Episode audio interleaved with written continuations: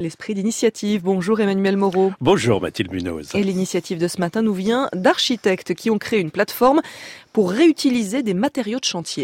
Cette plateforme, Mathilde, est ouverte à tous. Elle s'adresse aussi bien aux artisans qu'aux particuliers. Elle permet de donner une seconde vie à des matériaux qui, sinon, auraient été mis à la benne. Cette plateforme est une aubaine au regard des chiffres. En 2012, le ministère de l'écologie avait calculé que les activités du bâtiment et des travaux publics avaient généré 246 millions de tonnes de déchets qui ont été détruits, faute de solution. Comment ces matériaux sont repérés? Eh bien, Marie-Charlotte Berceau, l'une des deux architectes cofondatrices de Ready Mader, entretient des liens étroits avec des confrères sensibilisés à cette cause. Ils la préviennent lorsque des matériaux de qualité encore en état vont être retirés. Nous les proposons alors sur la plateforme. L'idéal est qu'ils soient vendus rapidement. Si ce n'est pas le cas, nous les stockons dans notre entrepôt en attendant qu'ils trouvent preneur, précise la présidente de la plateforme. Et qu'est-ce que je peux trouver euh, sur cette plateforme? De quel matériaux s'agit-il? Est-ce que j'ai de quoi, euh, je sais pas, restaurer mon appartement ou ma maison?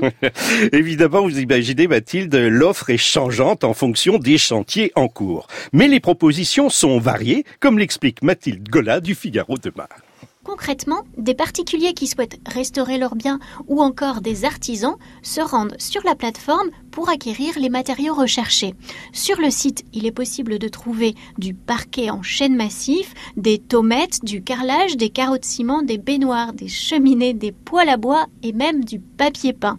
Pour l'heure, les échanges se font entre les vendeurs et les acheteurs à terme, la plateforme proposera un service de livraison et prélèvera alors une commission de l'ordre de 10%. Et ces objets, hein, tous ces, toutes ces matières qui sont récupérées, euh, sont proposées euh, directement Ils restent tels quels ou est-ce qu'ils sont euh, restaurés, rafraîchis? Ah bah, Alors, une sélection des matériaux est réalisée, tout ne va pas sur la plateforme.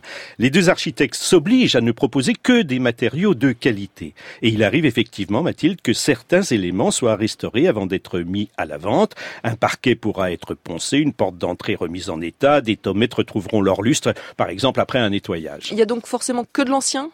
Non, et c'est un autre volet de la plateforme puisque celle-ci abrite aussi des du neuf. Ce sont les produits commandés par erreur par les artisans. Ce peut être des robinets ou des fenêtres trop grandes. Il y a par exemple actuellement des ampoules électriques en surplus.